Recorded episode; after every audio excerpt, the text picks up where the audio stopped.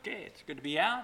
Good to see everyone that's out and those that are in the parking lot. We're glad that uh, you're here this morning, and we trust that our time will be profitable as we open the Word of the Lord. I invite you to open to the book of Colossians, Colossians chapter 3 here we'll be in our study and be the basis of our study, the phrase that's found in this passage of Scripture.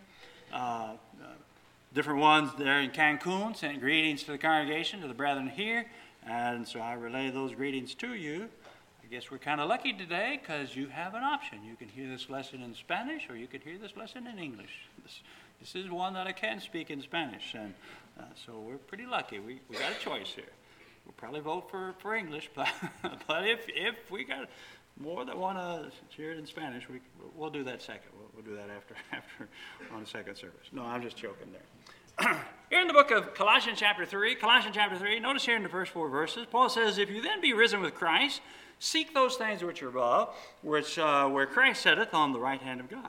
Set your affections on things above, not on things of the earth, for you're dead and your life is hid with Christ in God. When Christ, who is our life, shall appear, then shall you also appear with him in glory.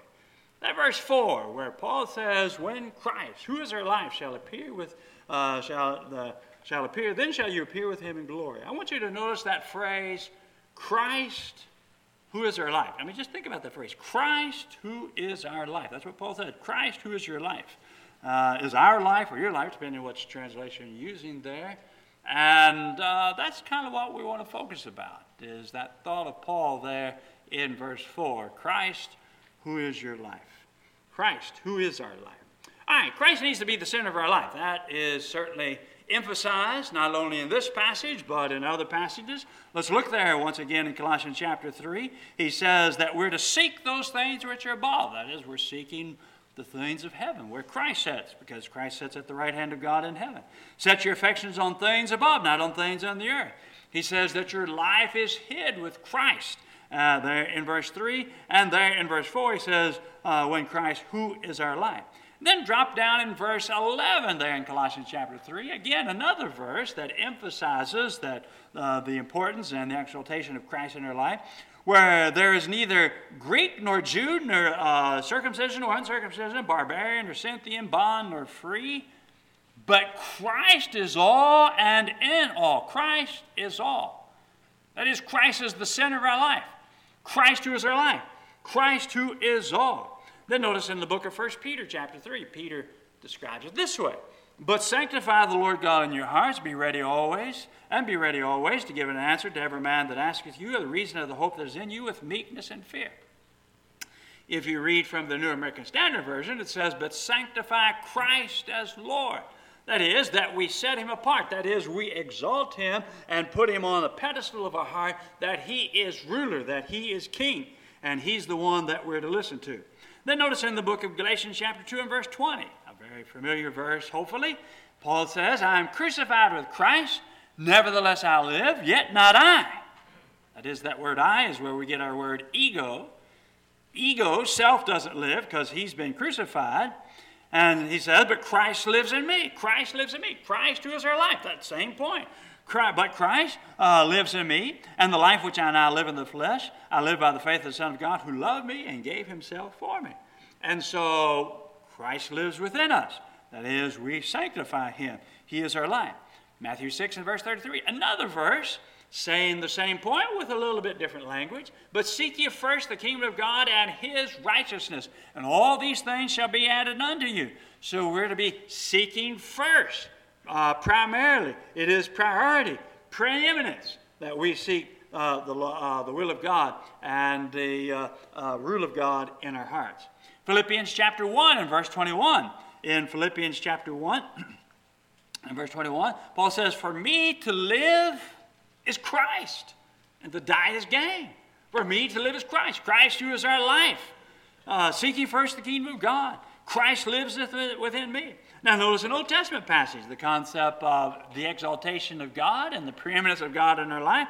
Notice in uh, Ecclesiastes chapter 12 and verse 13, which is really the conclusion of Solomon's uh, uh, pursuit, and that is, well, what's life all about?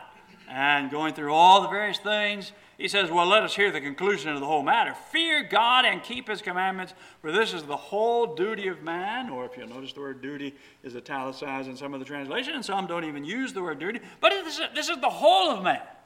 This is who we are, that we serve God, that we follow after God. And then one more passage that emphasizes that Christ should be the center of our life.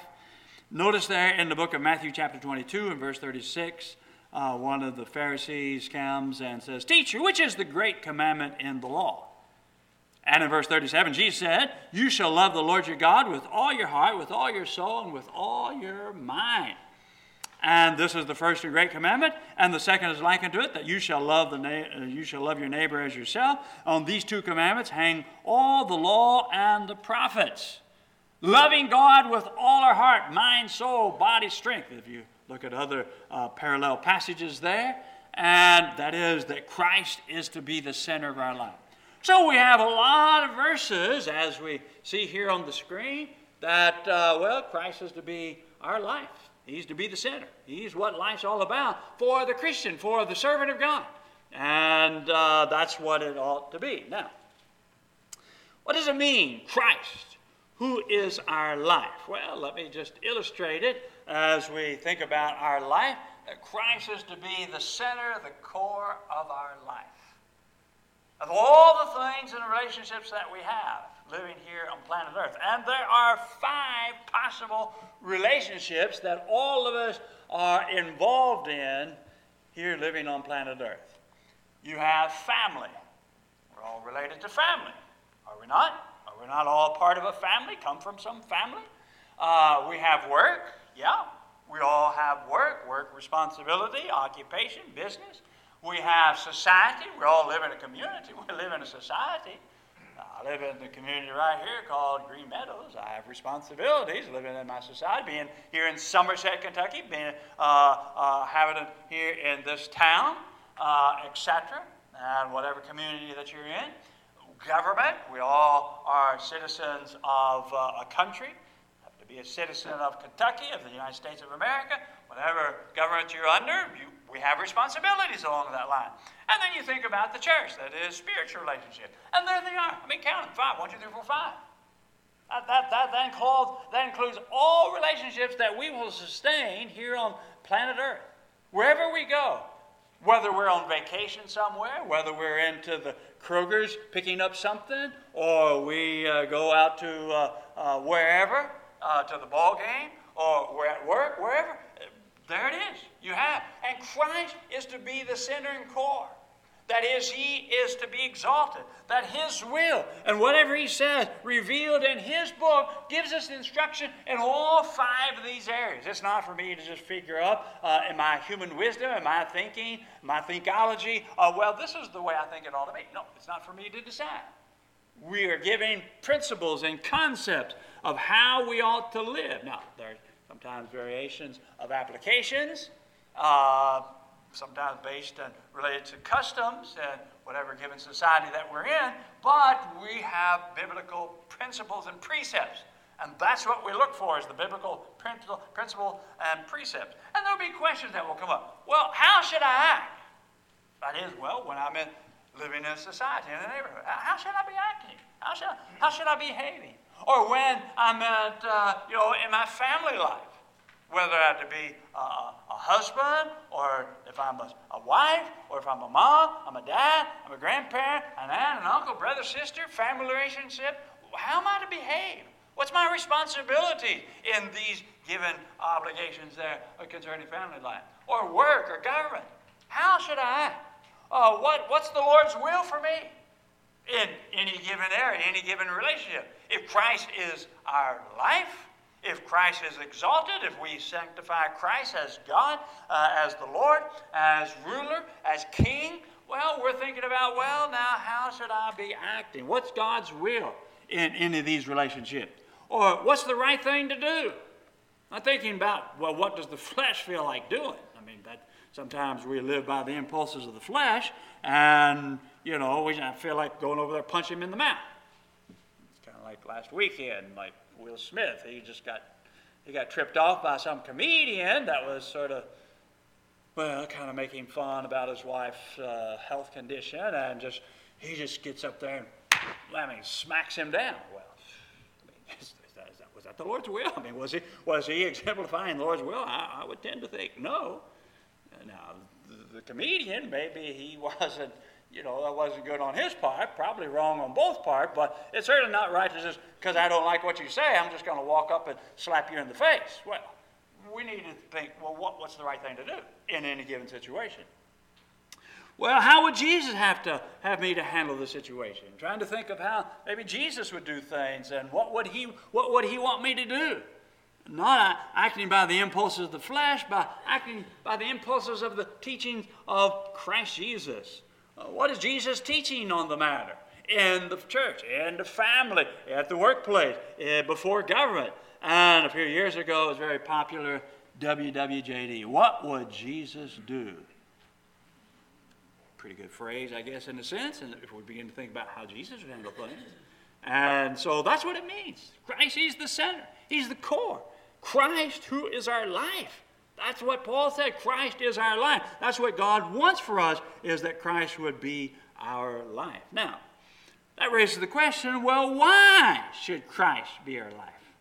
Why should we exalt him as Lord? Why, why should we do this? I mean, we read that we're to do that, and invariably, somebody will be thinking, well, why? Well, why should I do that? It's kind of like a kid. When mom and dad tells him to do something, sometimes kids will say, well, why do I have to do that? Okay, well, you need to kind of go over the reasons why kids need to be obeying their mom and dad. I remember when I was a kid, I, I, used to wonder, well, why? Why should I? My mom said, well, you're supposed to. And I would think, well, why am I supposed to? And then when I finally studied the Bible, I, I learned why I'm supposed to because Ephesians chapter 6 says, Children, obey your parents in the Lord, for this is right. It makes logical sense physically because parents know more than little kids, but, but uh, biblically, we're supposed to do it. That's the reason why, because God said to do it. Well, why should Christ be uh, our life, the center and core of our life, our thinking, our, our mindset? Colossians chapter 1 will answer that question. Will give us three very important reasons. And let's look at that passage. Let's just begin by just reading the text. In Colossians chapter 1, if you got your Bible, look at Colossians chapter 1, verse 15.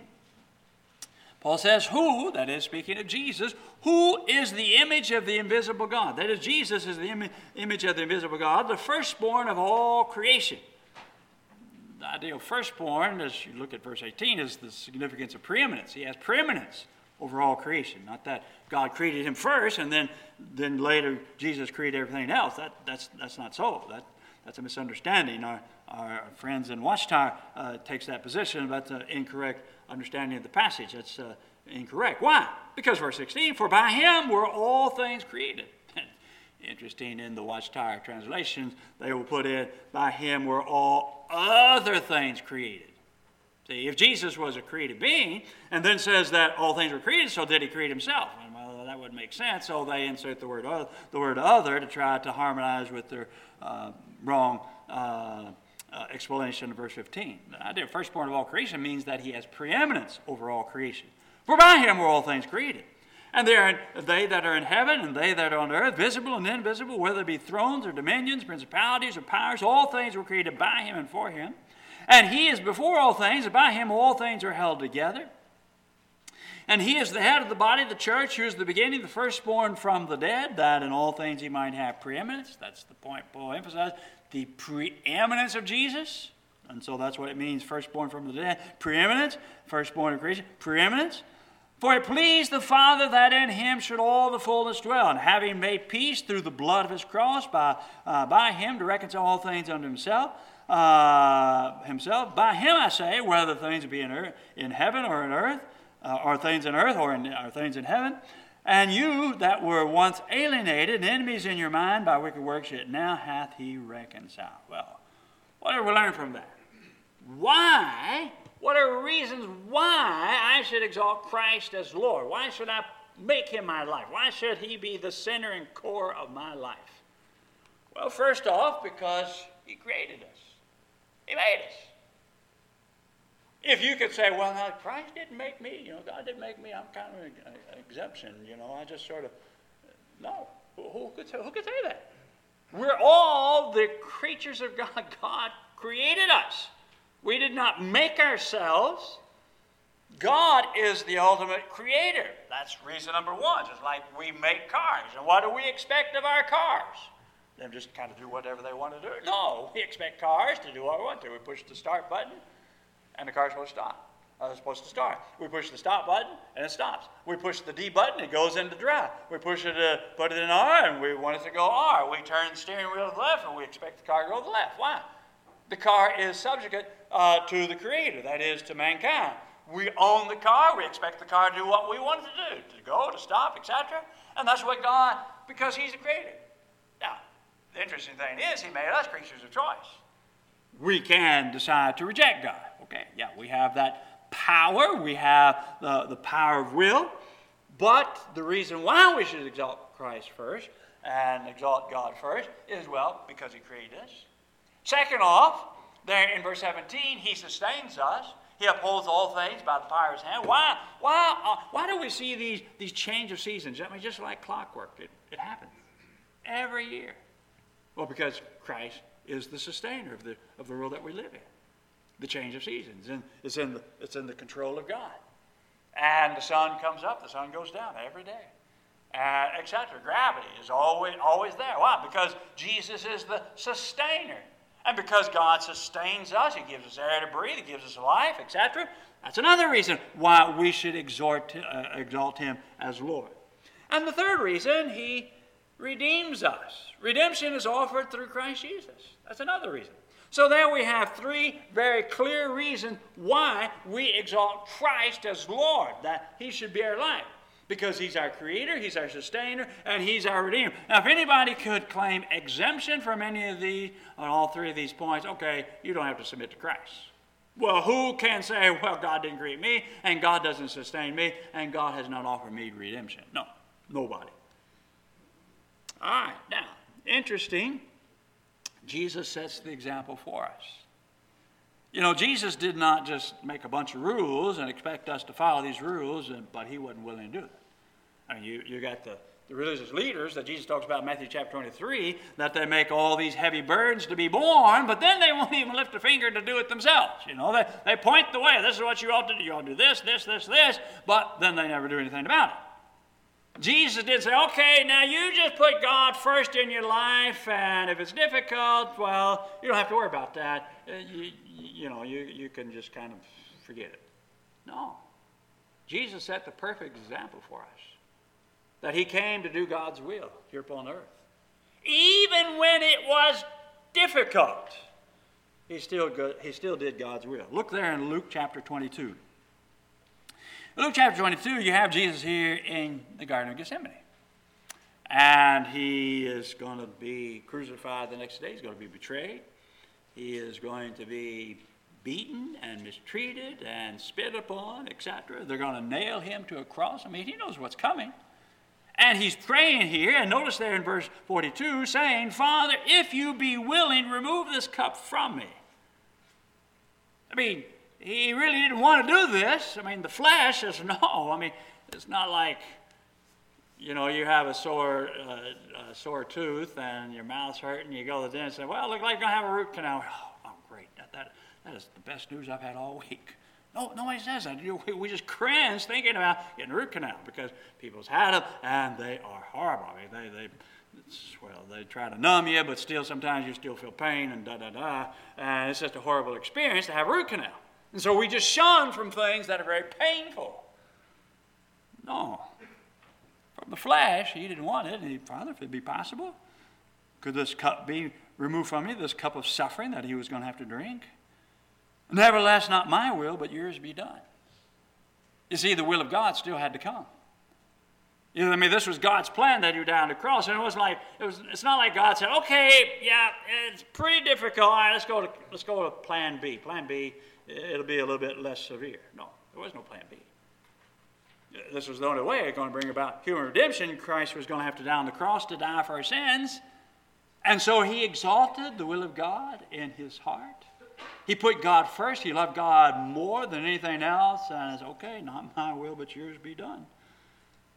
And that was his disposition. And there appeared an angel unto him from heaven, strengthening him. And being in agony, he prayed more earnestly, and his sweat were, as it were, great drops of blood falling down to the ground. I mean, you ever been under great duress and just sweat breaks out all over? You, you, you would understand exactly. I don't think I've ever been under a stressful situation well, it was like when I was flying to Cancun last week. It was like, oh, we're doing pretty good. As I got to the coastline and looked down and could see the beach, and oh, there's the airport. Oh, but then we passed up Cancun and we get down down below the clouds, and the air was turbulent. And so we go, I don't know how, how long. And then we finally turn around to come back, and it's like an extra 20 minutes rough. And I had not been sick on a plane for I don't know how many years, but I got sick. I mean, it, it was it was dressing. I remember just breaking out into sweat, trying to breathe. You know, hold yourself. You don't want to puke. You don't want to puke, and it's like sweat breaking all over. It, it was it was very uh, it was terrible. And there wasn't any of the little bags there in the seat in front of me. And I asked the fellow, "You got a bag?" And he asked his wife, and there was one next to uh, next. She was sitting on the other side, and she handed me a bag, and I had that ready. And fortunately, glad I had it because I was thinking, well, the middle seat was empty. I guess I was just going to throw up on you know, I guess that was the best option, just throw up in the middle seat. But I tell you, sweat just broke in all over me. And here Jesus, I mean, this, this was, this was uh, a very, very tense agony, agony, very agonizing uh, situation for him. But he was committed that the will of God must be done. And so it was. Notice there in the book of John, chapter 6, John chapter 6 and verse 38, Jesus says, I came down from heaven not to do my own will, but the will of him that sent me. I didn't come to do what I want to do, I've come to do God's will. That's what Jesus is asking us.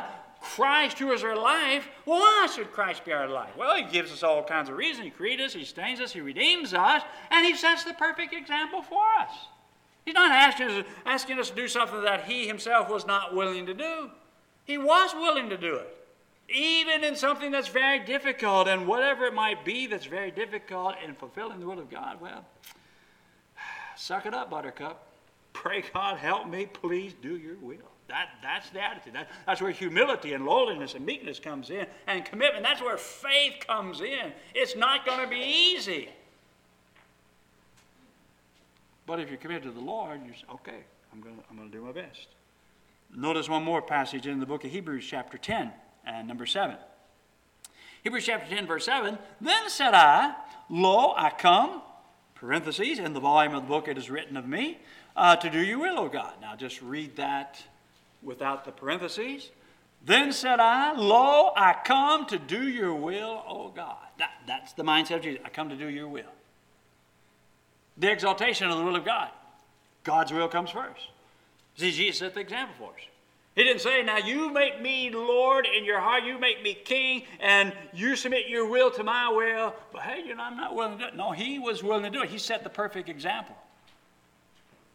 And uh, that, of course, gives us great encouragement that we can follow his example. All right, there are consequences of choices mentioned, we're all creatures of choice. We have the power of volition, power to choose. We can choose to go left, we can choose to go right, we can choose to do this way, we can choose to do a different way, we can choose to accept, we can choose to reject. What are the consequences of our choices? Well, if we do make Christ our life, if we do love God with all our heart, if we do let Christ live in us, if we do exalt the will of God, what are the consequences? Well, let's go back where we started. Colossians chapter 3, Colossians chapter 3 and verse 4. When Christ, who is our life, shall appear, then shall you also appear with him in glory. What's the consequence of making Christ our life? We will appear with him in glory. That, that's, that's pretty, pretty encouraging.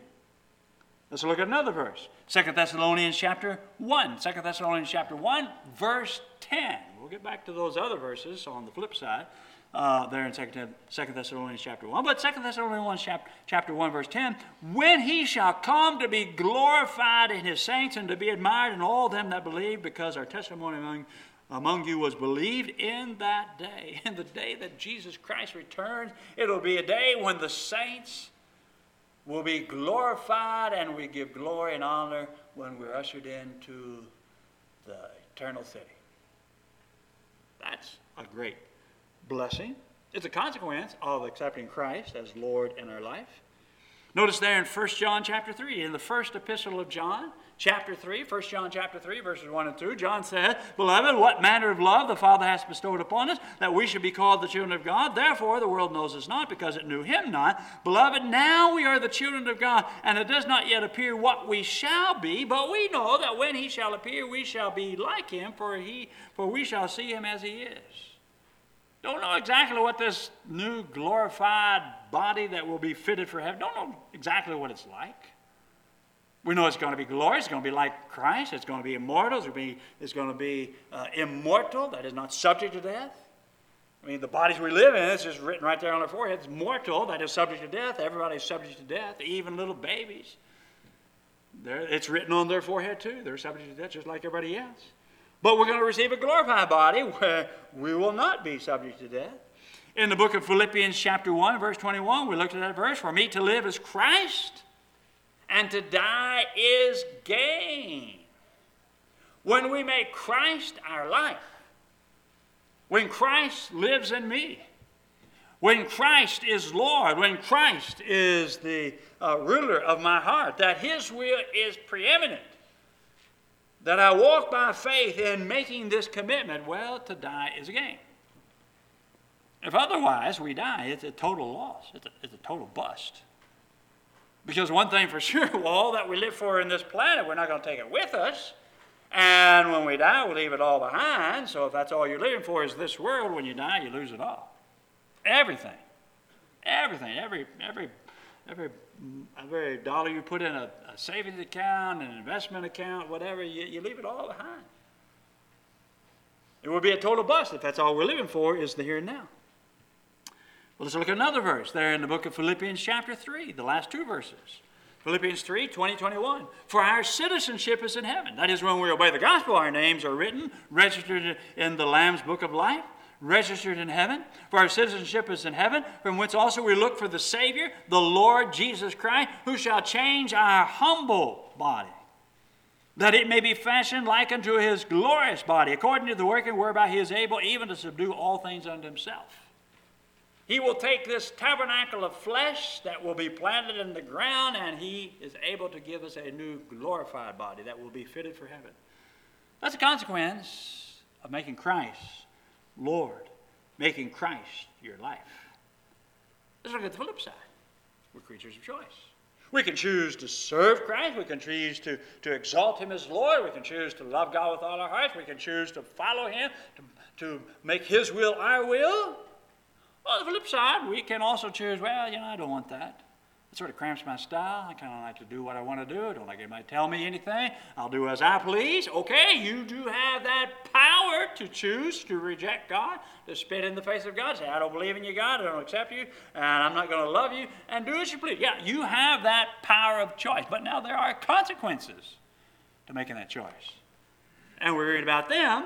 Notice there in the book of Second Thessalonians, chapter 1, verse 6.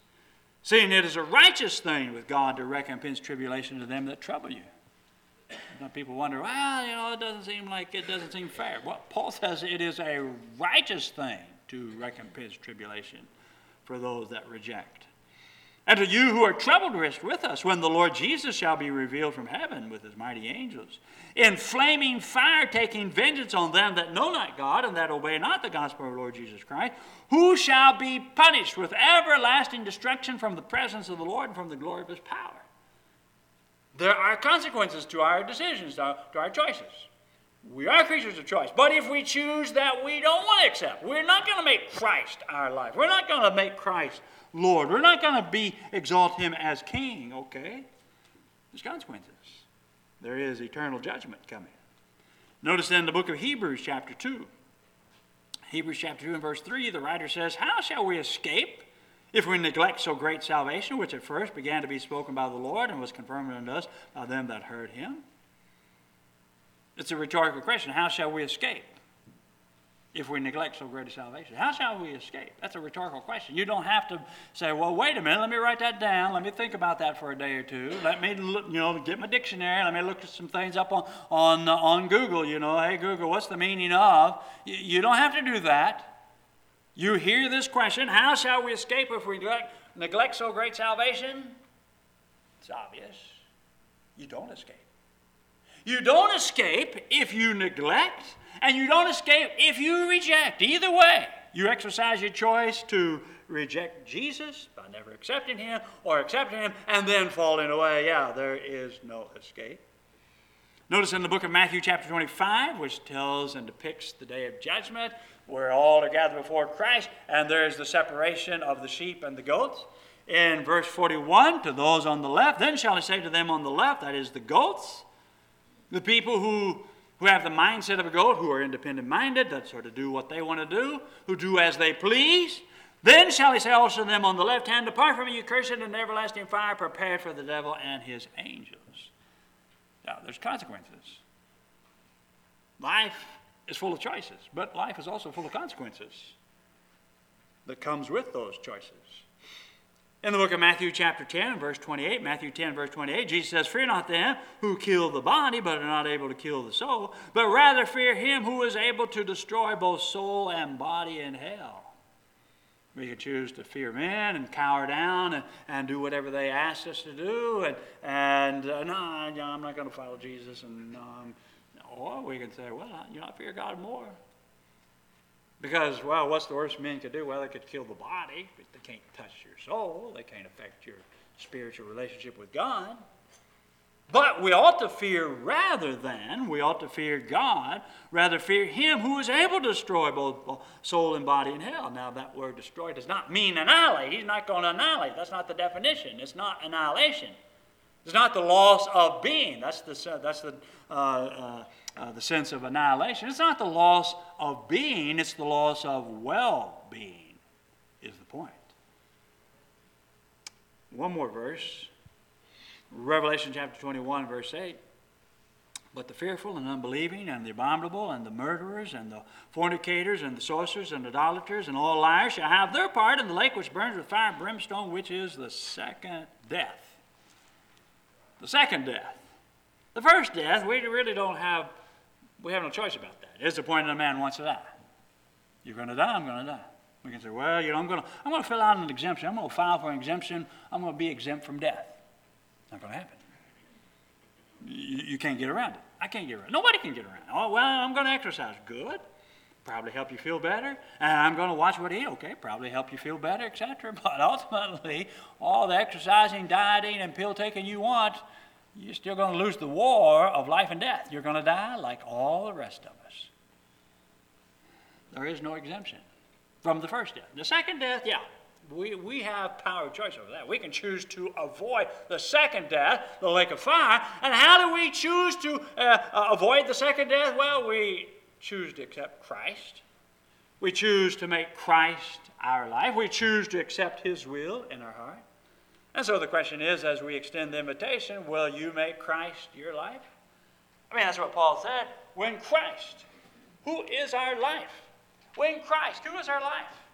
That is, we choose to say, okay, yeah, I've heard this message about how Christ is the Redeemer, how Christ is the Savior. That makes sense. He's the Redeemer. I can't save myself. I've sinned. I've, I've committed crimes against God. I don't have anything to pay it back. Okay, I hear this good news.